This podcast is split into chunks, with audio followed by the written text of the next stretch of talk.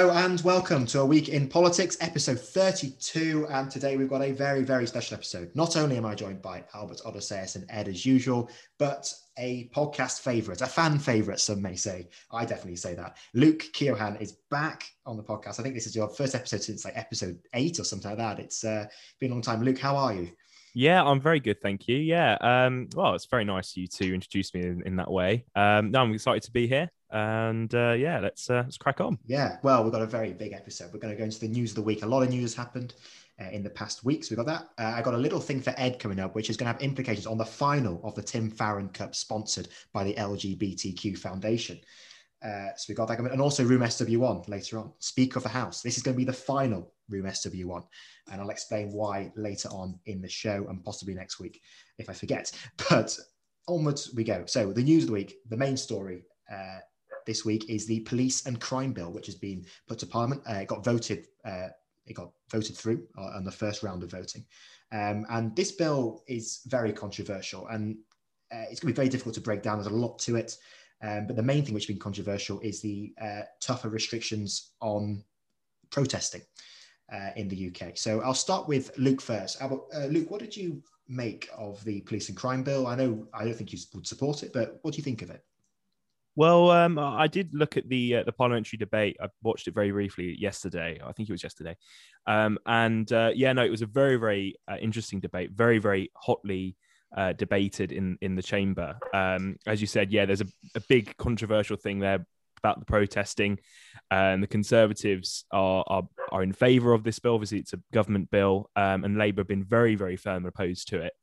Um, look, I think that everything that's happened recently, and obviously we're not going to talk too much about everything that's happened recently, but you know the whole idea of protesting has come to the fore now. Uh, you know, not only in, in just in this case, but across this last year with with everything that happened with the Black Lives Matter movement as well, protesting has been seen as a much more popular way of protesting, um, or popular protests have been more popular by um, by by virtue of, of a political events. So I think that it's it was always going to be quite a controversial uh, bill. Um, you know, I, I I'm going to leave it to other people to decide whether or not this should go through. But you know, in my in my opinion, um, it's obviously an example of quite quite tough government control. Um, and I know that this, I know that the government have said that it's a protection of human rights, but it is on that border going towards, you know, much more authoritarian moves there by the Conservatives.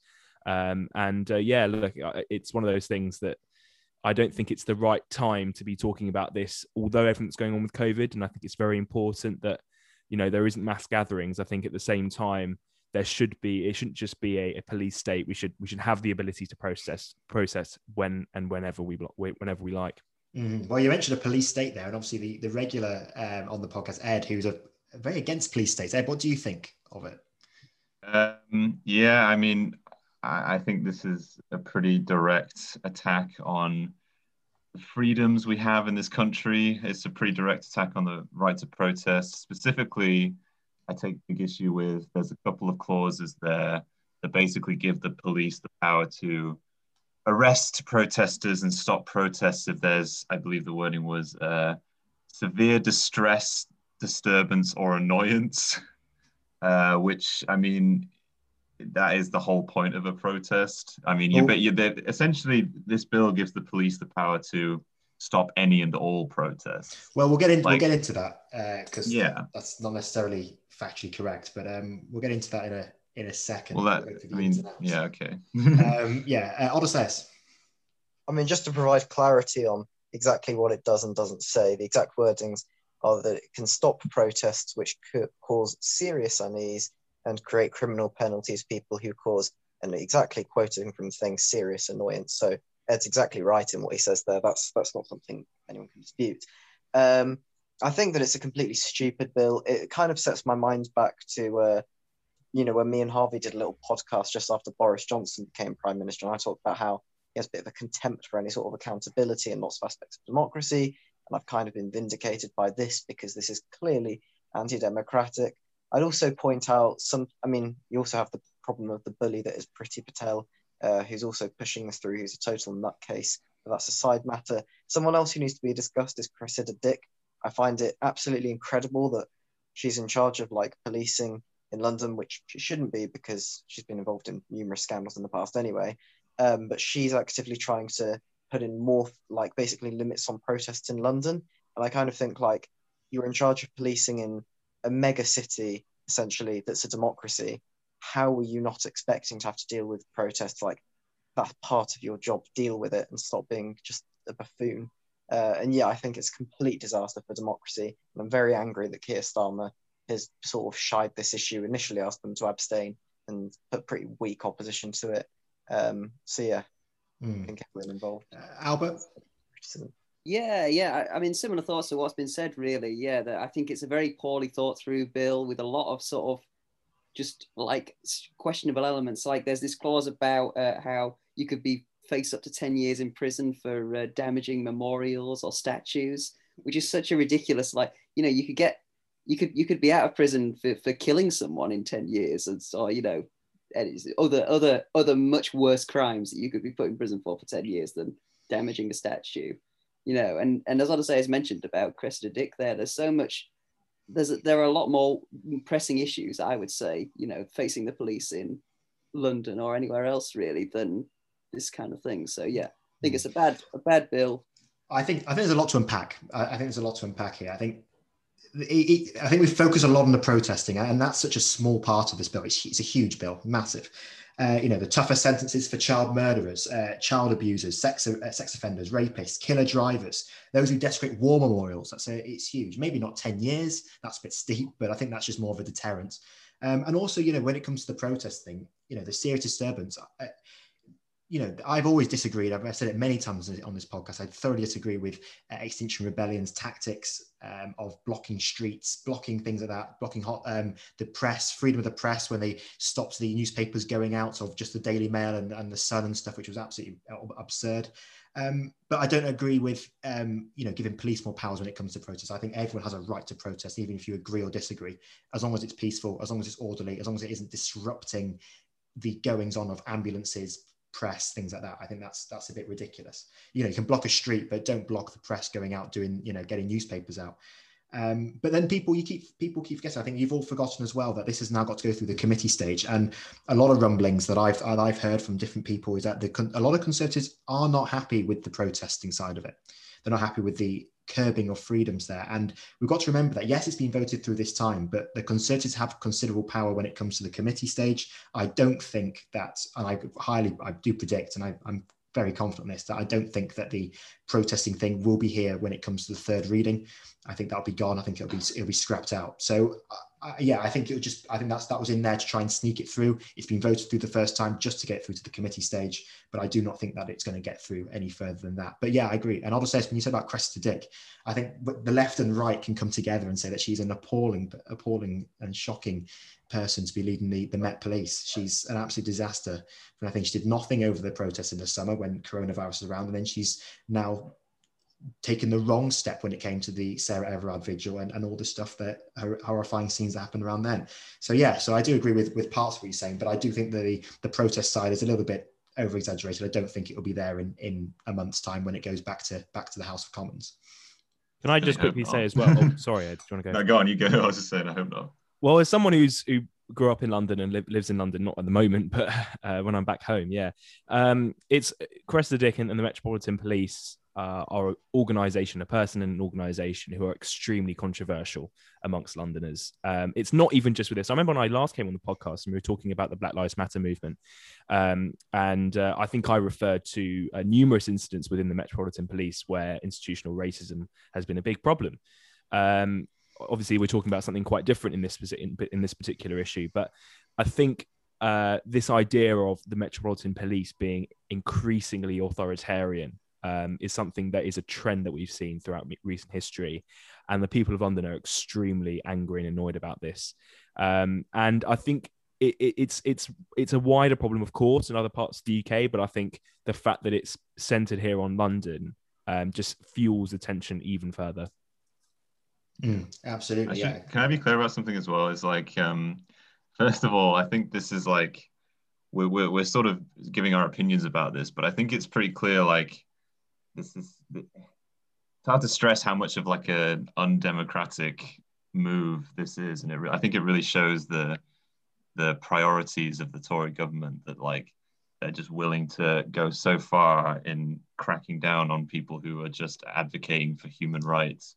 But then, but, In- but then in again, my Ed, view, it's like against it's against international law. But oh, wait, wait, wait, wait, it's not. But the, again, Well, you're, fo- you're focusing on you're focusing on a really, really niche part of this bill, and that's the thing, and and, that, and that's what a lot of people are doing at the moment. I understand why it's a very controversial. So I find it controversial. I don't agree with it, and I don't expect it to be there in a month's time.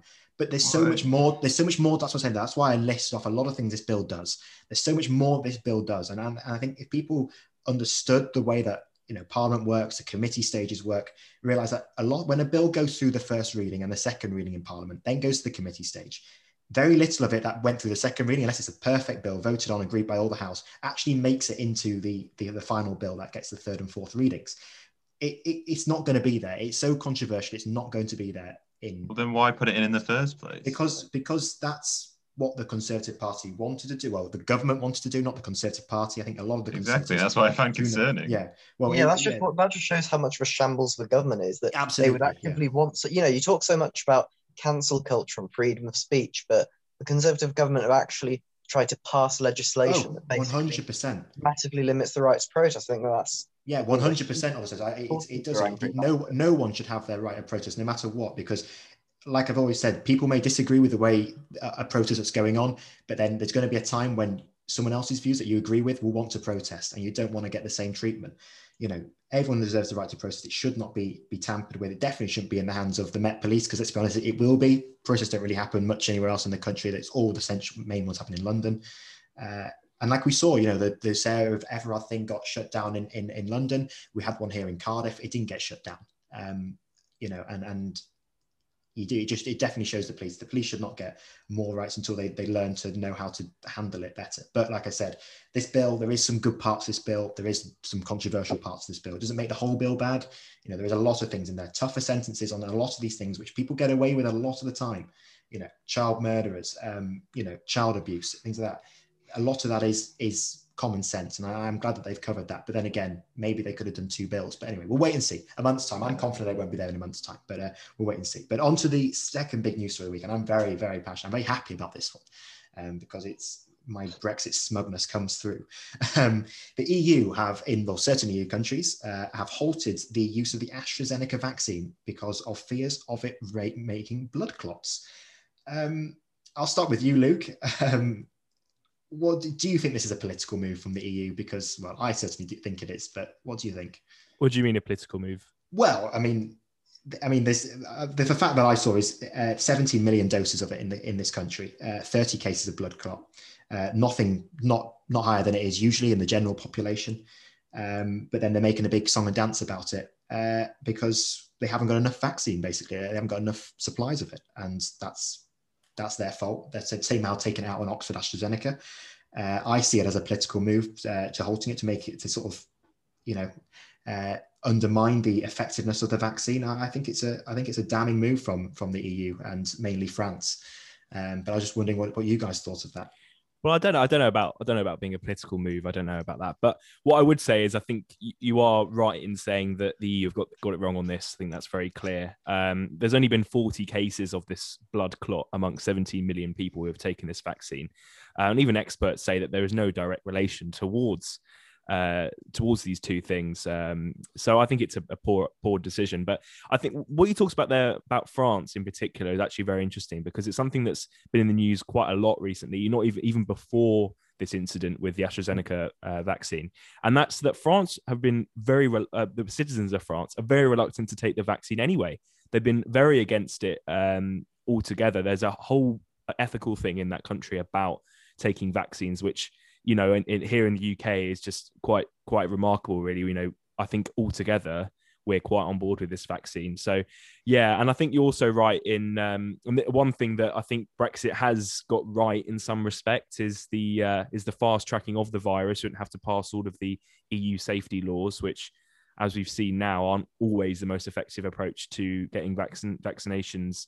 Um, you know, in in public in public places. Um, but look, I don't know if it's a political move, but what I would say is that you know across Europe there is a greater hesitancy to take the vaccine anyway. So, you know, I don't think it's necessarily um, an EU problem. I think it's I think it's a cultural problem as well. Actually. Hmm. So I'll put the question out there for, for all of you. Anyone can chip in. Why, if if there's a culture in in Europe about you know anti-vaccine, very skeptical about taking the vaccine, why would countries do this, which is very damning to uh, the vaccine take up in Europe. Why would they say this when it's clearly not true? It's clearly quite fabricated or, or over sensationalized. Okay, I'll, I'll, I'll, come in on this. Okay, so first, I'm afraid that I'm going to have to metaphorically take down Union Jack Bunting, Harvey, because this actually has nothing to do with Brexit. Um, say it's to do with Brexit. It's just it nice to be. Nothing, it's just, it, it's just smug let, to Harvey, let me finish. It's just me, smug. Harvey, right? This has absolutely nothing to do with Brexit. The European Medical Agency, which like the medical aspects, if the EU still recommends the AstraZeneca vaccine, there's still 10 EU countries that are continuing with it, and there's plenty of non EU countries that have actually decided to suspend the vaccine anyway. So, this particular thing, obviously, the thing that we've discussed in the previous podcast did, this really has nothing to do with the European Union. Um, what we basically have is we have countries where they have different regulations that mean that they have to change what they're doing with the vaccine. So, for example, in Germany, basically, because there's a small review going on that I think is suspended on Monday and will almost certainly be reinstated tomorrow. The, Astra, uh, the AstraZeneca uh, vaccine. Basically, when there's a review ongoing about the safety, the you know German laws, for whatever reason, preset before coronavirus means that you can't be using vaccine. Uh, also, I would point out that what Luke mentioned in terms of the things with the EU and the vaccine is that actually a lot of countries don't have to be uh, reliant on the EU, even if they are member states. As I mentioned, for example, there, 10 countries in the EU are still carrying on anyway, actually using the European Medical Agency's advice. And also, you have uh, countries that have been using vaccines that aren't approved by the European Union and countries that have been unilaterally ordering vaccines. The UK actually had a choice to join the EU one anyway and, and chose not to, uh, you know, fairly wisely. Uh, but yeah, this basically has nothing to do with the European Union. Um, it's just certain countries, some for different reasons, in some cases, but largely just of underlying regulation that are obviously different to the, the that in the UK. Yeah, I saw, I saw a report actually. You know, I say I agree that I never actually said it was because of Brexit. I, my smugness was coming because of countries treating us the way they are uh, because we're gone. Um, Wait, how? Which countries are treating the U- UK well, as they are? Uh, well, I mean, France uh, mainly, um, but not not all, not all European countries. actually the, said the EU, the EU, well, I mean, yeah, he, but he has he has you know delayed it on 30 cases out of 17 million, which is quite ridiculous to be honest. Um, but that's probably to do with French regulation anyway. But well, well, no, I don't think it is. But anyway, um, I don't know. I'm just I just that's off my opinion. Um, but anyway, no, what I'm saying is what I'm saying, Oddie, is is um, the actually the EU have been uh, fairly all right, all right behind you know us in past past couple of weeks. They've been all right. They've been quite quite contemptible actually. I've not not been too pissed off with them as I usually am.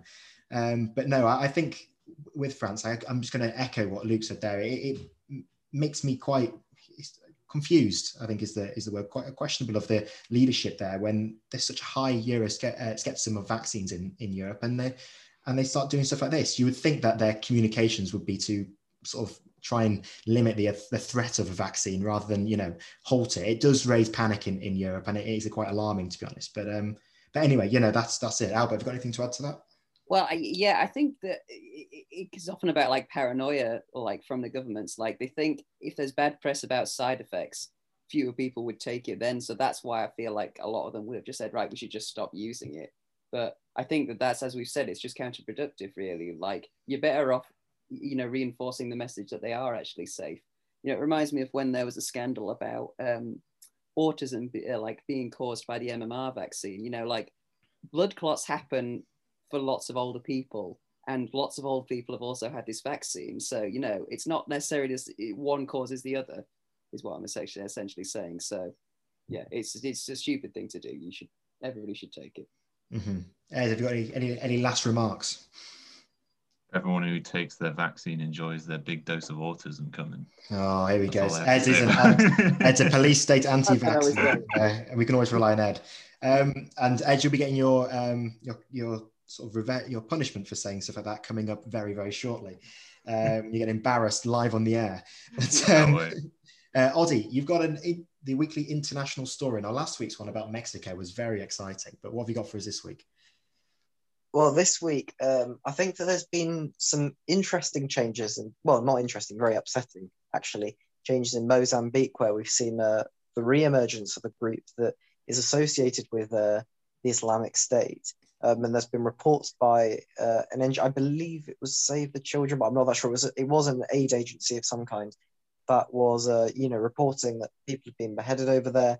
I know that the United States are already um, training troops, I think some of which are Chadian troops and perhaps other African countries to sort of fight back against these uh, militant groups. But but what do we think? You know, there was sort of the idea that, uh, and you know, correct idea actually that Daesh have been really forced back, but now they've sort of got other groups that are clearly becoming quite a, an issue again. What what do we think the reaction to this should be? Um, well, I've, I've, heard Boris Johnson's preparing more nuclear warheads. Uh, no, I'm joking. Um, uh, we shouldn't we shouldn't use them. That's that's bang out of order from me. Nuclear warfare is a deterrent. Um, no, I don't know. I don't know. What does everyone else think? I'm, I want to listen to this. I enjoy all these international stories because I don't know much about it, but I like listening to what other people, more, you know, people wise in the world say. So, uh, Luke, what do you think? Um, well, I haven't. Heard, firstly, I haven't heard the story, so it's actually quite good to hear the story. Um, Secondly, I think, ah, look, I mean, if this is a question of intervention or non-intervention, you know, it's uh, obviously just look at the Middle East, and you can say, you know, take an example out of successful and unsuccessful intervention, mostly unsuccessful. Um, but look, I think um, I, I, don't think we should rush into making any decisions. That would be my first thing. Uh, I think we need to look at this a little bit more um, critically and, and see exactly what the issue is um, because the problem with with interventional with Islamic Islamic fundamentalists is that it's not just one group that's a certain problem. There's lots of offshoots of certain groups, and I think that's one thing that people who argue for intervention don't actually quite realize that there's is actually more than just one person or one organization. It's actually a lots of different organizations working together, although some of them are a bit more minute. Um, so I think that's what I would say is let's not rush into anything. Um, let's look at the intelligence that we get and uh, and and wait to see because you know it's far too quick to, to make any rash decisions. Mm-hmm. Anyone else got anything to say? That? I, I mean, I'm I'm a, you know against intervention unless it's absolutely necessary that's uh, that sounds sounds sensible, Luke. I enjoy that. You should get you in there as a defense secretary or foreign definitely secretary not, here. Definitely not. Uh, maybe you're coming up in room SW1 for Speaker of the House. We'll find out in a bit. Uh, Albert, anything to say on that? Yeah, no, I, yeah, I'd, I'd, agree with what's been said really there. I don't think that there's any uh, resource in Mozambique that would prompt us to have any interest in that. So I don't think we'll be getting involved anytime soon. Albert, you've been a strong advocate for the Iraq War for so long. You're a big Tony Blair fan. Uh, yeah, fan. Yeah, uh, you, you, you loved him. Tony Blair, Tony Blair Flan. Tony Blair Flan. That's that's the thing. My mistake. Uh, words mixed up. Tony Blair fan is Albert Albert Jennings is. Uh, that definitely wouldn't be nice tasting if it was a fan. Just put it out there. Be all full of oil, won't it? Um, it would promise to yeah, be tasty, and then when you bit into it, we realise that those promises would unfulfilled. Yeah. disgusting. maybe maybe next week we should sort of say, what is your favorite type of flan? Yes, I'll, I'll, be I'll be happy with that. I mean, I mean, yeah, it, would be a very very dire discussion to be honest. It'd be quite very very boring. But uh, for the average listener, probably haven't made it this far. So uh, so yeah, we can do that. Um, okay, moving on. Ed, uh, you are usually left out of the quizzes in this in this podcast. You're usually left out. And I feel really bad because, as much as your intellect on politics is absolutely the worst I've ever seen from anyone, you know nothing about general knowledge of politics, facts, people, whatever. You're shocking. Yeah. And you can admit that. You, you, you're terrible. Yeah. Um, you've got great opinions, but your actual political knowledge of, of politics is shocking. Um, so I've made a little quiz for you. Now, when we were planning this podcast, I did make the thing that usually the quiz that I do for Albert Odyssey, it's like the Champions League. It's huge. Um, it's like the it's like the Oblivion at Alton Towers. You are like the teacups. This quiz. It's very very minute. So it, what it is, Ed, it's five six questions on the podcast. Thirty-one episodes of the podcast. We've had, we've discussed lots. We've had a lot of laughs, a lot of moments, a lot of guests. I've got six questions. I just want you to, to, refresh your knowledge on this. Just see how much you know, how much you've been paying attention on your appearances on this. Oh, um, oh, and uh, while I say this, I do have a bit of news, a bit of sad news. Um, I've I've spoken to uh, my co-host on this as well, and I just want to let people know that I will be stepping back from the podcast in the summer. Uh, I'll still be appearing in bits. I'll still be doing a few things, but I'll be passing on hosting duties uh, elsewhere. I've got a few things going on, which I'll explain later to the time. Um, but I will be I will be stepping back. Uh, made that conscious decision, and uh, I'm looking forward to to new new things. But yes, but uh, Odysseus and Albertson will will not every egg because he very rarely turns up, but those two will um, do a great podcast. I will still be appearing on, but just not doing what I'm doing right now and planning it all and stuff like that. But um, but yeah, so Ed, let's get on with with question one, and this is sort of a recap for everyone here. Some great memories. So Ed, who was our first big guest? Our first big guest. Um, I'm sorry, Luke. I'm guessing I us. don't count. No. Uh, and Luke doesn't count. No, no, and neither does uh, Jonathan Dawes, uh, Malcolm Solik, and Joel Cater. They do not count. I'm sorry. Maybe maybe in 20 years' time, I might be. Maybe, seen as a yeah, maybe, Luke. Possibly, Maybe. hopefully. Um, No, not just maybe, definitely. Oh, thank you, Oddy. See a Thank joke Ah. to you. you. Reed, no, not Reed Howard. That was later. Uh, is it Tom Harwood? It was Ed. Congratulations. That's one point. Very good. Ed, Right. was that just long enough for you to scroll down our Facebook? no. Number I don't, two. follow, I don't follow on Facebook. EJ. Yeah. Question two. Uh, who was our first elected official? Now, not actually sitting as an elected official, but had been an elected official on the podcast. Well, oh, on in rest in SW1. No, no, no, just as a guest. As a guest. Most of these are guests. I'm confused. What do you mean? Well, who was our first elected official? Like the first elected person? on Oh, oh, I see. Right. Um. Oh God. Vermin Supreme doesn't count. I'm guessing. Never won. Um. Was it Vince Cable? It wasn't. It was Natalie Bennett. Natalie Ah, Bennett there. Rex. But no problem, no problem. Still plenty of time to get him because this is the, the amount of questions you get right is going to impact a lot here, Ed. Can I say a quick shout out to Vince Cable because of his great chat about his uh, his late wife? I really yes, particularly yes. enjoyed that. Um, I had to I had to drink coffee during that. I thought I was going to fall asleep. um, no disrespect to his dead wife, obviously. Um, but question number three, Ed. Uh, how many cups? Uh, how many like uh, quiz cups has Albert won? Um. Oh. I think you said this recently. Uh. Is it uh, two? It's a big fat zero. Albert's never Oh. won a cup. Really? Never won a cup. impre- oh no! Yeah, of course. Never yeah. wins. He's shocking at the Not quizzes. yet. Not yet. Um, Uh, okay, question number four. Who is our prime minister in room SW1? Oh, I don't know. Uh, oh, it wasn't Piers Corbyn, was it? No, he was chancellor. It was Ed Miliband. Ah, Ed Miliband. oh yeah. Um, so number five, uh, who was our most popular guest on Views? Now I haven't actually said this on the podcast, but I have told you in, in person who it is. Who do you think of our most popular guest was? Uh, I would guess. Hmm. I guess it would be like the most. Uh, I don't know. Edwina Currie. Ooh, close there, close. She was second. It was Jackie Weaver. Jackie Weaver Ah. got the uh, the one there. See from the Handforth Parish Council. Final question, Ed. and This is a huge question. Who was our first quiz cup named after? Uh, Chuka Umunna. Oh, it was Tom Harwood. It was a Tom oh Harwood testimonial. no! So Ed, you got one out of six there. I thought you'd have done better than that. uh, that is a shambles. Um, so this this is this has got huge implications there because do you know what happens? I'm going to get people excited now. So at the end of the show, we've got the final of the Tim Farron Cup. Odysseus and Alba going head to head, but Luke is going to be hosting. That's the big surprise. Luke has made a quiz. It's, it's going to be great. I don't know any of the questions. There's can be no.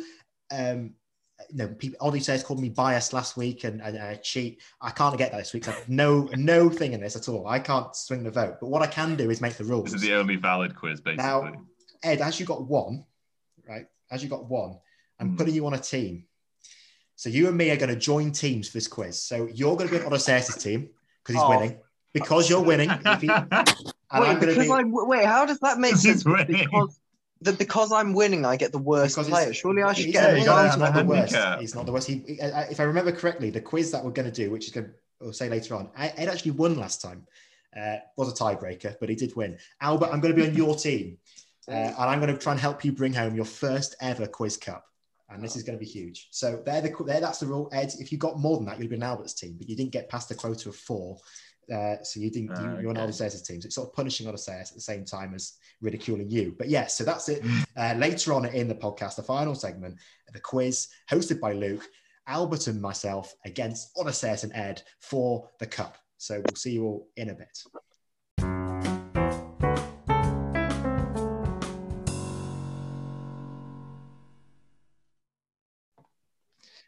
So it's time for Room SW1, the final uh, part of Room SW1. We've done the whole cabinet. We went even far as down as culture, media, and sports. We were really at the bottom of it now, and I feel like we can't really go much further um, until we get into the shocking one. So I've got something else planned for next week, but this time it's the final. It's the man who's not in the cabinet, but he's the most powerful person in the House of Commons. It's the Speaker of the House. Now, as we've got Luke joining us this week, I will not be taking part in this, but I'll be judging. So uh, it'll be come down to my vote. So you've got to make your cases absolutely perfect to impress me.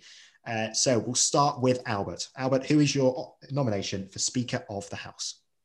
Well, for, for the role of speaker, I think someone like John Bercow sort of illustrated that you need a commanding presence, uh, a booming voice to sort of Oh, make no. sure that everybody follows what you're saying. So uh, my choice is Brian Blessed, because I believe that he would have the sort of charisma, the booming voice to be able to control the members of parliament. You know, if he was to shout at you to, you know, order, you would you'd listen to him. I think so. Yeah, my choice is Brian Blessed. As soon as Okay. you said booming voice, I knew it would be Brian Blessed.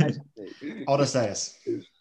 First, I'd like to point out how Harvey said it's going to come down to me this week, like as if it doesn't. that is true. That is true. But no, you know, I think that I always like to not think so much about the role, but think about the qualities associated with the role. And but essentially, your speaker is someone who holds, who basically hasn't really got that many talents, but holds together what is basically a failing organisation, a crumbling parliament, and basically just a sort of uh, a carnival of people who are all a little bit strange. Uh, someone who embodies all of these is Jayda Fransen for me. Um, someone who obviously, you know, when Paul Golding got sent to jail, um, and you know, they're just obviously they're all nutcases in Britain first. But you know, she she stayed there, and I think she was acting leader, and so I think that she has the uh, the qualities required for this role. right. Okay. Christ. okay. Um, Ed, Ed, who's your choice? Mine's pretty simple. You know, if you listen to podcasts, you know I'm a bit of an anarchist, chaotic neutral type. I don't think we should have a Speaker of the House telling when people can and can't speak. I think the House of Commons should be essentially just a big verbal sparring match, people yelling, screaming, occasionally resorting to fisticuffs. I think that seat at the head should be completely empty. I say let, Ooh. let let them have at it. Controversial. Controversial. Uh, and last but not least, Luke, who is your nomination? Right. So um, for me, the speaker is one of the most interesting parts of the parliamentary process. He's not part of the process, but part of the parliamentary kind of uh, jargon and things. I absolutely love the idea of a speaker um, in this country, and I'm going to go for someone who I think sums up who this kind of speaker should be. That they, they, should be impartial for one. Think that's quite important. Uh, so my candidate uh, hates is hated by or hates his own party, but also hates the other parties as well. Uh, he has a loud, booming voice, uh, which I think can strike a tone. He has some fantastic Bercow style insults that he hands out. Uh, so my candidate for speaker is Peter Capaldi as Malcolm Tucker from the Oh. thick of it, because I think he would do a fantastic job at taking down any MP who questions his authority or does anything untoward. So yeah, that's my that's my uh, candidate. That is a, a very good choice. I'm liking that one already. So I'm going to start with Albert. Brian Blessed. Now, oof, Albert, I don't have much to say about Brian Blessed. He's got a booming voice, but I mean, he's a very good candidate, actually, thinking about it. He's a very, very good candidate for the role. Um, do you want to argue your case a little bit? Well, to my knowledge, he's not been involved in politics that I'm aware of, like as supporting a party. So I think you know he'd have that neutral perspective. He wouldn't be favouring either side, you know, which is important when you're the speaker. Uh, and as I say, you just be able to shout the odds, make sure he's heard all throughout the big chamber. So. Mm. Anyone got any questions to ask Albert on, on this? It's uh, it's an intriguing one, definitely. It's, he, he is calm. I mean, what has Brian been up to for the past couple of years? He doesn't seem to be doing much. He's not, he's not, Right he's not that off. busy at the moment. Who is who is Brian Blessed? Oh well, that that is a big point. That is a big point. The, the speaker needs to be well known. He needs Yeah, to know. Needs to because have a- Everyone knows him. Yeah, I was going to say just because Odysseus hasn't heard of them doesn't mean that they're not well known. Like, No, Yeah. well, I do Who get. I mean, who is Brian Blessed though? I'm not. Haven't you ever seen Flash Gordon? he has like a he has a big he has a big beard and he like he yells a lot.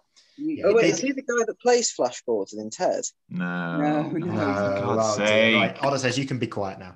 Um, I've got I've got a question for Albert. Um, because Brian Bless is quite old, bless him. Um, and my question would be, you know, when you're the speaker, you got to be in the role for a certain amount of time. You can't just be there for a couple of years. You got to be in for long haul. So my question would be, you know, is he going to survive the full, you know, eight nine years that you have to be a speaker? Are you asking is he is he tough enough? Because uh, you No, know, is he is, is he too old? He's too old. Is my, you know my he's too old. Yeah, no, well, I think he's probably he's probably a similar age to the person now, or he's the guy we have at the moment is quite old. but is he? But uh, uh, the one concern I've got, Albert, is his booming voice might be too booming. I think he might want to be the Yeah. star of too often, and uh, and I do have concerns about that. You know, I want, I you know, it's not about Brian, it's about Parliament. I- I have actually googled him, and he is 84 years old. okay, yeah, and the, Wow. the I current the did current, not. the current speaker's only actually sixty three. So Yeah. apologies- okay, right, that's it. I'm sorry, Albert. 84. No. okay, over to Ed. Ed, you said no one. Um, That's going to be absolute anarchy. Anarchy. And I know Exactly. you. I know you like your anarchy. I know you like your anti-police states and all this stuff. But this is this is you. You were arguing earlier about you know democracy and the Republic. I'm checking it's not Star Wars. Um, but uh, you know, I, I think you've.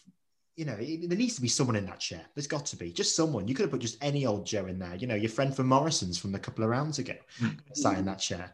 But I no, I think it's you know the problem with politics is it's all too civil. You know, I think we need to return to the good old days when discussions were basically resolved with you know gladiatorial arena. I think that's like how you weed out the weak and how the you know if you, if you really care about an issue, you know you're willing to fight for the debt to the death for it. I, think. I mean, but that's the thing, though. That's the thing. I don't think many people in this parliament care about the issue. I think they're just career politicians. exactly. And I know, I know, hundred percent that Matt Hancock would win a fight.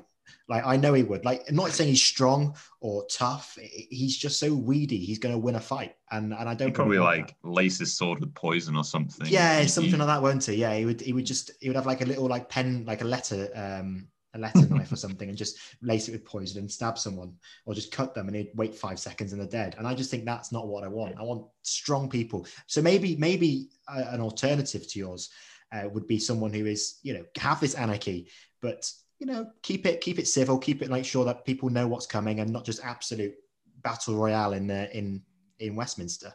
Um, Odysseus, I've got a I've got a few things on yours. She's a racist. Um, she's a fascist. She's a racist. And as much as we don't have many fascists or racists in this, well, actually, we've got Piers Corbyn. Um, but um, I, I- I'm struggling to think that she will do a very good job at keeping, you know, uh, keeping impartial in there. I think she's going to be very concerned about left wing views in in this parliament. Um, well, you know, I think that, like, firstly, I'd point out that you can guarantee that she actually wouldn't really side with either party because she hates both of them for not being racist. So actually, I think that's weirdly a plus point. Um, but I do think that actually, I think that you know, one thing you mentioned there not being a lot of fascists. There also not a lot of women in our cabinet. And I think that we do Oh no! Don't play the women card on me. Well, I'm saying, you know, I do think that we probably could do with some more, and also, like, like I say, you know, both part obviously in different ways. You know, I'm not saying they're exactly the same because racist people are worse than non-racist people, but, but you know, essentially, Britain First rallies and Parliament of speakers are basically just a carnival of weirdos. So I think that Jayda Fransen is well suited to this job. Mm. Anyone got any questions for Odysseus on his far right fascist? She does fit the Is bill that we've got going so far. Is she in I prison? don't- well, I don't think she is, and if she does get arrested, in the future, which, she'll be which is increasingly likely compared to everyone else here. She could be the speaker via Zoom from her prison cell. I think that'd be a great way of doing it. Yes, I've got a name. I got a name for that, but I won't mention it. Um, uh, yeah. So, anyone got any questions for Oddie's Oddie's far right option here? Well, I mean, obviously the the the, the former speaker John Bercow was uh, there's a lot of criticism for him for being not only not impartial but also being a bully. Um, and I feel like Jayda Fransen could also be that bully. Well, you know, being a bully in Parliament is quite fashionable these days. Yeah. um, I, I think but also, like, what I point out is that, you know, could, would Jayda Fransen even be able to bully someone else? Like, if she was to pick on you, you just have so much ammunition to how much of a, a complete idiot she is. So it'd be quite easy. And and yeah, I, think that also because everyone would like criticize her, she'd be like the weirdo of the weirdos, if that makes sense. And so everyone might pick on her, and so she wouldn't be able to bully anyone. I've got it. I've yeah. The thing is with this one, so I, what I'm struggling is is that you know she's a she likes a Stone Island, uh, she likes a Kansas Stella, uh, and she likes her far right marches and, and, rallies. And what I'm concerned is, is that this could open the door to a lot of far right people joining Parliament. Um, you know, we could see Tommy Robinson, uh, Stephen Wolfe uh, joining the um, join the party. Stephen Wolfe's on that far right, but he, you know, as my brother, he's uh, I've got to defend him. But um, I'm struggling with yours, also. But uh, but like I said, I'm going to come to my verdict very soon on that. Luke, wait, can I? I just want to say yeah. one very quick thing, which is you know you mentioned Stone Island jobs. and we, we've mentioned diversity and you know there aren't there's a lot of suits in parliament a lot of suits lots of ties lots of nice shirts. Not many stone island jumpers. That's something else that jay not many keep... Stella either. Too much no, champagne. that's that's true that's true. Um okay luke you've got basically essentially got an open goal today to, to win this based on these three options. Um so luke malcolm tucker give us your yes. a quick argument of your case. Well, as I said, I mean, Malcolm Tucker is famed for his insults, as was some speakers in the past. So I think that would work to his advantage. And it'd be funny. You get people watching. Um, you know, people would love to to to tune in every every day to politic parliament live or whatever they watch their parliament stuff on. And then also, as I said, you know, he's hated by his own party. So the Labour Party in the thick of it didn't really like him towards the end. And also he hates them, some of them, and then he hates the uh the Conservatives. And as speakers have shown, they don't actually have to be too popular within their own parties. In fact, as long as they've got support or you know from from all sides, which Malcolm Tucker would on very small occasion, I guess. But I think uh, you know he's hated by all, therefore he can become impartial. Um, and, but I think the main thing is is the booming voice and the uh, and the insults, which is what gets people talking. I think in Parliament. Mm, that's the, the thing. Quick I, wit would be un, unparalleled. That's that's the thing that's good about it. The, the, quick wit, and I love thick of it. I'm a huge fan, and and I, and I like Malcolm Tucker. Um, the one concern is Luke is that obviously this will be Peter Capaldi playing Malcolm Tucker. Will he have a tendency to maybe swap to some of his other roles, such as the doc, Doctor Who and all this stuff, which I wouldn't like to see his doc, version of Doctor Who as the speaker. I think could be quite boring, to be honest. No, no, no. I, I'd, I'd primarily, you know, he'd be paid for his for his Malcolm Tucker acting. Um, any diversion from that, then he will be impeached or or he will resign. I can make the, sure the, of it. The trouble is that we always have when people pick actors on this is other commitments. You know, a speaker is it's a big job. It's a full time job.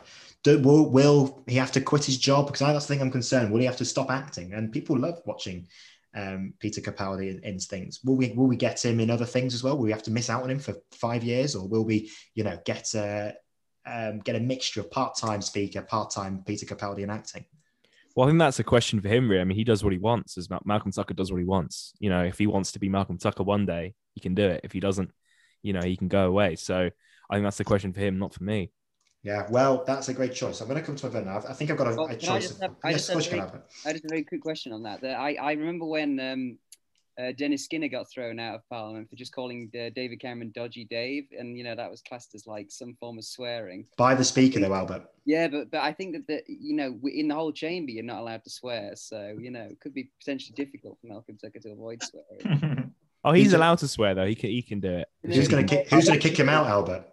Yeah, yeah. speaker, I suppose you can actually. I, know, I know that we're not supposed to do little plugs, but I would just say, you know, I think I've heard that Jayda Fransen has never sworn in her entire life. I think that she'd be great for that role. Oh, she's never sworn, has she? Okay, she just used other incredibly offensive language uh, across the board. But, I, I, um, should point out, I completely made that up. But anyway. yeah, well, if she had never sworn in her life, then I, I, I would, I'd quit this podcast sooner.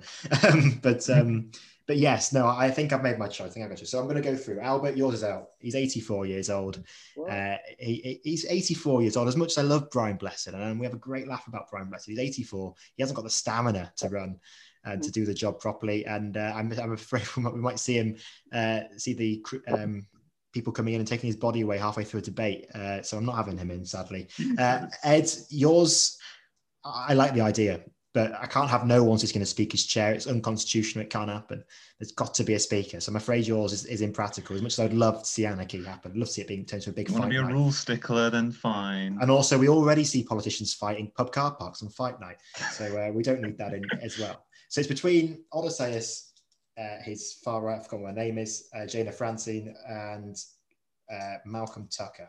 Now, my choice here, and I feel really, really bad for doing this because I think I'm going to go for Jana Francine. I'm going for. Oh, Now, the reason I'm doing this, Luke, the reason I'm doing this is not because because of the views, but I do think because she's completely impartial, no party loyalty at all, um, and also because it's a woman. And we, and as, as this is the last one, we went through a whole, I think, eight weeks without having a woman in in here. And I, even though this woman is despicable and the views that shouldn't be shared by anyone, she is a woman and she is impartial, and I think that is a, a suitable role for the speaker. So, Odysseus, I'm locking that into the Room SW1. We've got our speaker. Congratulations. I think Odysseus won every single one apart from like two on this. So, congratulations, Odysseus.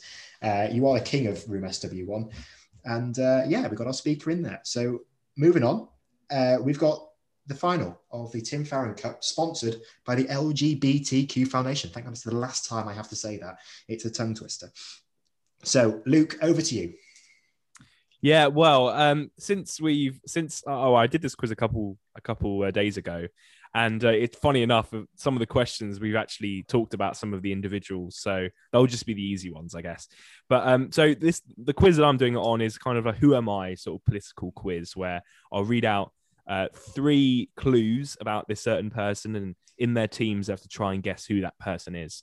Um, and if you get it after one clue, you can get three points after the second clue you get two points and after the third clue you get one point so as the clues go on they get a little bit more easier um, so yeah does everyone understand the rules i'm sure you guys done I'm, I'm pretty sure you guys have done this sort of thing before on this podcast so it's not going to be new to anyone am i am i right We are seasoned veterans of this game. Oh, I'm not Okay. I've, never, I've never played it, but uh, I'm looking forward to this. all right perfect so uh so you've got harvey and albert on the team oh no harvey yeah harvey and, And Albert, albert, yeah. odysseus and ed okay so which one of you is going to go first this is Give it, give it to Odysseus and Ed. Okay. You know, they, Yeah, they need, they need as much what help as possible. yeah. okay, I'll start with the easy ones that we've already kind of talked about. Okay. So, question number one Odysseus and Ed. So, for your first clue, I am an MP who was, I was an MP for nearly 50 years. Do you want to have think a I've got it, first? Ollie. No, I'm Right. just kidding. Give us the next clue. Okay. Wait, what? Ed? Ed oh, don't- I don't- you don't, you don't don't- know it from that. Well, no, I had an I had an idea, and you know, I was Alright, thinking alright. of going for an early punt because, like, the mm-hmm. person I know that's been very long serving is Harriet Harman, but I'm not sure if she's been quite that long. Is that, is Wait, that no, going to be your guess? Or do you want me No, to hear we'll the go for the next clue. We'll go for the next Okay. clue. All right. The second clue I'm referred to, or was referred to, as the Beast. The Not- Beast. it's not Mark Labbett. Oh, That's cool. close personal friend of mine. Because as far as I know, Mark Labbett wasn't an MP for nearly 50 years. A Beast. Oh, I have absolutely no idea. I'm glad I didn't go for Harriet Harman. Um, okay, we'll go for the next. She is a beast. What are you on about? All right. You're for one point. I was kicked out of the House of Commons for calling David Cameron Dodgy Dave. Oh, Oh, yes, Dennis Skinner. Dennis Skinner is I- I- correct. I have to admit, I think I, I had that on the first clue. I think it's been him and Ken Clarke. the- yeah, that's yeah. Okay, so Odysseus and Ed, you've got one point. So uh, Harvey and Albert, Come your on, Albert. question. I am the MP for Chorley. that's the it's the speaker, isn't it, Albert? Um, It is. It is. It's a speaker. are we certain? I think. Yes, one hundred percent. Lindsay Hoyle. Yeah, so it's correct. It's Lin- Uh, so Lindsay Hoyle. Okay, those are the ones that we talked about. Those individuals on the podcast. So these are a little bit more, hopefully, harder. Uh, okay, question number uh, number two for Odysseus and Ed. So I served as a vice president of the United States, and my home state is Nebraska. Ooh, Odysseus is Uh, US uh, origin. The only one I can think of is Mike Pence. I don't think he did Nebraska. Right, should we go to the next clue, Ed? Yeah. Right, next clue. Okay, I was portrayed by Christian Bale in a recent film. Ooh. I never saw it. God damn it. Wait, you've seen the film and you don't know. No, know I haven't it is? seen it. You haven't seen it. I was going to say. There's a little No, bit that- of that be- hostility in the other team here, Albert. They're uh, kicking off. Yeah. Come we need to work together. Right, okay, let's just have the next clue then. Okay, for one point, Before I became vice president, I was Secretary of Defense under the George H.W. Bush administration. Um,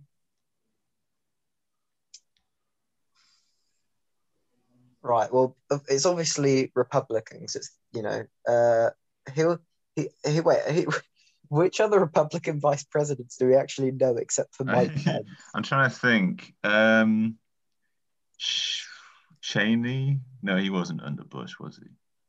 Or was he? That's the that's literally the only other one I can think. Oh, of. should we just go, Mike? Was Mike Pence from Nebraska? I don't think so. Gonna have certainly to wasn't rush you under here, guys. We'll have to hurry them, yeah. Yeah, you have to rush we here. This is should we this is just shocking. for They're Dick- stalling for just go for- time. Can Okay, Dick Cheney, Dick? Cheney.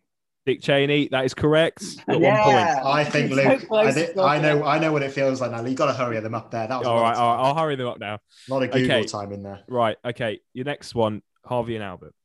So I am the MP for Epsom and Ewell. Epsom. Oh, hurry them up, Luke. Hurry them up. Um, Epsom. Where, where, where's Epsom, Albert? Is that in London? Oh, hurry them up. Okay, right. We're on a number bit of time. Come on, they had the amount of time they had on that Dick Cheney one. Okay, I'm going to move on to the second one now. The second one, I came out in support of Brexit in the 2016 referendum. That doesn't narrow it down. It could, Um, be, it could be Gove, possibly, but I don't Epsom. know if another clue. uh, I think it's between Gove and Iain Duncan Smith for me personally. I think. I think it's Duncan Smith. I You know. think, I think Are you gonna go for Gove. I think we no. I think we go for the next one. To be honest. Okay, go for the next one. Yeah. All right. Uh, and I was Transport Secretary under the May government. Transport Secretary. Uh, Oh. Chris Grayling then? I'm guessing. that was Grayling. Yeah, Chris Grayling. That's correct. Chris Oh, Grayling well is done, Albert. Well done. Good. We were both wrong on there. Okay. All right. Odysseus and Ed. First clue. I used to be the MP for Hartlepool. Oh, Next, Doddy. Next. I served as Business Secretary and Northern Ireland Secretary under the Labour governments.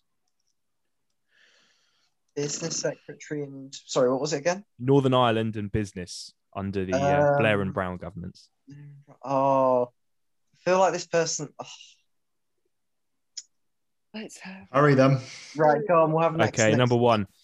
I was known as one of Tony Blair's inner circle. Um, is it? Uh, oh, what's his name? No, it's not him. No Oh, yeah, Google. yeah, It's. Hurry them up, idea? Luke. Hurry them up. All right, I'm gonna have to rush for an answer here if you don't know. It was uh, it right, we'll go for. We'll just have a guess at John Prescott. no, it was a good shout, but it was actually Peter Mandelson. Mm. Yeah, Oh, Peter Mandelson. Okay, so right. close. For you, Harvey and Albert, What's the scores, Uh, Luke? Can we have an update on the scores? it's it's four two at the moment. oh, I thought it's, it was three two. Four. Wait, four two. Yeah, because they got the speaker on the first go. Yeah. Oh, was it? Oh, yeah, they Yeah. did. pipe down. All right. All right. Uh, so Harvey and Albert, this is a bit of a harder one. I was the first MP to be re- recalled by a recall petition. Oh dear. Uh, I- next. I, we, we did that at politics A level, but I can't Uh, remember. that was a long time ago, Albert. Yeah. Second one, I served as an MP for a constituency taken over from my dad.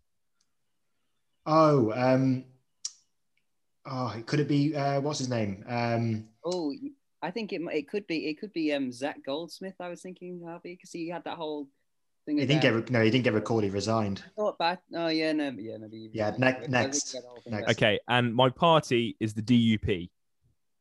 Oh Oh, right. oh, um. Um, I don't know. not Uh, like Ian Paisley Jr. yeah, go Ian, Ian Paisley. Yeah, yeah. That's correct. Ian Oh, Paisley well Jr. Albert. is Well done. correct. I was gonna go Nigel Dodds there, my one of my Yeah, favourite I, MPs. well, I Just- thinking he's still there, so I just Right. wanted to say, just before we go into the next round, um, I don't know how much you listen to our podcast, but it, it's it's not frowned upon, repeat, not frowned upon to bend the rules a bit to make it interesting going into the last round. I, I'm well aware of that, Audie. I'm well aware. Don't you worry. I'm well Yeah. aware. Okay.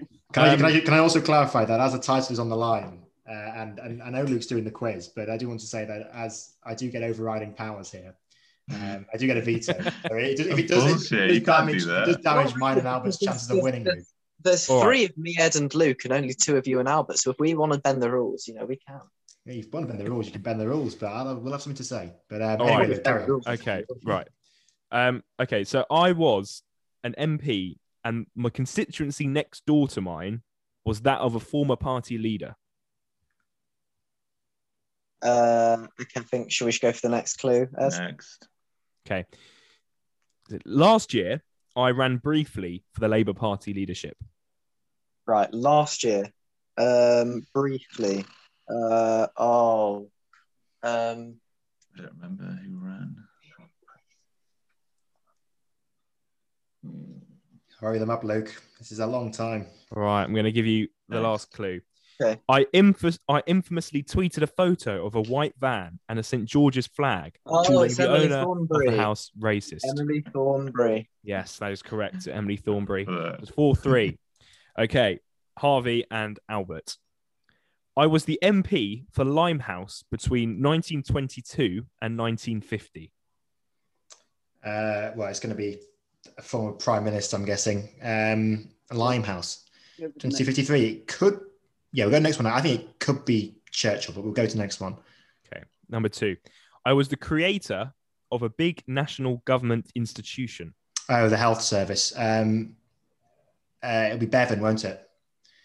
Yeah, although I think he is Welsh, like in like Limehouse. Uh, but, but yeah, we didn't we didn't have to sit in a Welsh constituency though. No, I guess. Okay, I have to gonna rush. yeah, we'll You're go, gonna go, for- we'll go next. We'll go next one. Go next one. Go next one. Okay. I won a landslide election. Oh, Well, it must be just Clement Attlee then, I guess. yeah, yeah, you, yeah. You say Albert. Yeah. Yeah, Clement Attlee. Yeah, that's correct. Oh, I was, Albert. was hoping you would go for Bevan and get it wrong and make it more interesting. I- I'm sure he was in a Welsh constituency, not. Oh, yeah, he was. He was. don't. He was. He's Um, uh, a disgrace. Anyway. all right. Okay. We've got two more questions left. All right. So one for Oddie and Ed, um, and one for Harvey and Albert. I'm pretty sure What- Okay. score? It's five three to Harvey, and Okay. and, and how are we making it interesting going into the next? I don't know yet. We'll have to wait and see. You got- get it Um, right first go. Yeah, yeah. Oh yeah, that's a good idea. Um, actually, I'll tell you what, what's going to happen here is, um, actually no, I don't. I can't think of anything interesting. I'm sorry. Uh, right. How about if I How get it about, right? if you're losing, how about if you're losing going into the final round, you get double points on yeah. How about? All right. All right. Let's do how that. about- Luke, how about this? How about this? Because Odysseus and Albert have done so well in the next one. Let's make it interesting. Last round, me versus Ed. Okay. Me What? versus Ed. Go Head to fuck head. off, Harvey. No, no. Have faith in your team, mate. I, I'm loving no, this. I'm loving Ed, taking a no, seat. Luke, Luke, Luke approved my double points idea for the team. Okay. Okay. I like fine. that one. I like the double points idea. Okay. Right. So double points. Um, The team Oddie please. and Ed, are you, is it your go now or is it Yes. Harvey? Yeah, Yes. yeah. Okay. Right. I resigned from the Jeremy Corbyn shadow cabinet. To narrow it down. Doesn't narrow it down at all now.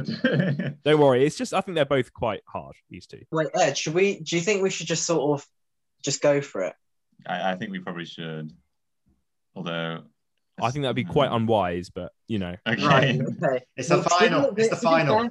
Because they don't, they don't get double points. Remember, so we could still do quite well if we get the next one. So should we go for the next Yeah. one? Yeah, yeah, What? yeah, we don't get double points. No, you don't. It's just for the team that's losing.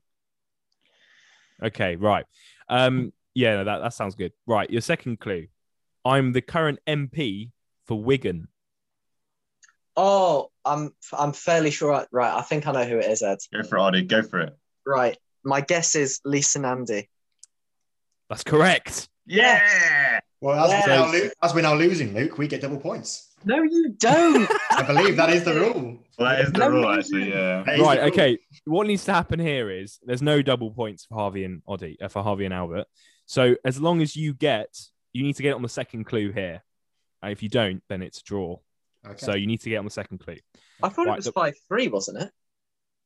Uh, no, we got four. No, No, it's, it was- it's, it was- it's six. It's six, four, five at the moment to you. Uh, no, so it's it's to- currently it's currently six six seven because it was I four thought that we points. had three Okay. points. No, Wait, we're uh, four. No, it's, it's fine. It's you're one point ahead, Oddie. Yeah, we've got to get this on two, Albert, to win. Yeah, yeah. Come on. Right. Uh, your first clue. This isn't. You're not going to get on this one. So yeah, I used to be a member of the Labour Party. Right. Okay. Uh, no. yes, next One. Your second one. To win it, I am the current MP for Surrey Heath. since 2005. Ooh, um, this rings a bell. Um, sorry, Heath. I think I know this. It's Gove, Albert. Yeah, Can you go for it? Yeah, it's Mike, Michael Gove. It is Michael Gove. Yes, Ah, well played. Albert, you won your first cup. Well. I'm, so- I'm very pleased. As a win when I had Ed on my team. I mean, All right, I- I- maybe me. Right, this is it, and this is it. This is the news I had, and this is the news I had. That that is the final cup, but there is now the official "A Week in Politics" championship. It's a title. Is it? There's no cup anymore. I've run out of names basically, but but next week, but it could change each week. It's not just a, it's not a series, a linear thing. Next week, Ed and Odysseus will go head to head for the title. For the first inaugural title, you two will go head to head, and I make the rules then, so it's going to be tough. But you just dissed Edward Bowyer off, and Ed, you get an opportunity to, to beat Odysseus. And let me tell you now, you've got a big chance, Ed Bowyer, to win this cup. I And can't, I can't go head to head against Ed. well, as you said, it's Oh, like going just head- you head- wait, head- Just I'm you gonna- wait. Let's just see. But Luke, thank you. That was a great quiz. I thoroughly enjoyed that. That was that was exciting. thank you. riveting right to the end. Now I thought Odysseus. I can't give Odysseus the satisfaction of beating Albert again. So Albert, you've won your first quiz. It's been a long time. Thirty-two episodes in the making. been a long time coming. I'm very pleased. you sound it. yeah, I am. Yeah. well done, Albert. it's the first thing he's won uh, in a long time. Uh, so, and on that bombshell, uh, I'd like to thank Albert, Odysseus, and Ed as usual, and I'd like to thank Luke. Thank you very much, Luke, for coming to come on. It's been a Thank you. pleasure to have Uh, can I give a quick shout out? Of course, you can. As many as you want. Yeah, so a very quick one. Um, some of you may or may not know I have my own podcast that I do called Better Discussions. It's like it's on Spotify, on Apple Podcasts, and on Anchor. And I talk to students from across the student spectrum, talking about their interesting views, beliefs, and interests.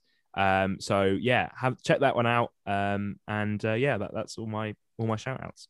Like go. the one with your granddad. That was a good one. Oh, thank you, thank you. Yeah, well, it's a very good podcast. I'd recommend everyone uh, to listen to it. Um, and yeah, thank you very much for listening. Uh, we'll be back next week for another show. Some brand new segments coming next week. It's going to be a big one. Uh, some new things. No more Room SW1, no more quiz. It's going to be fresh, it's going to be new. So see you all next week. Thank you.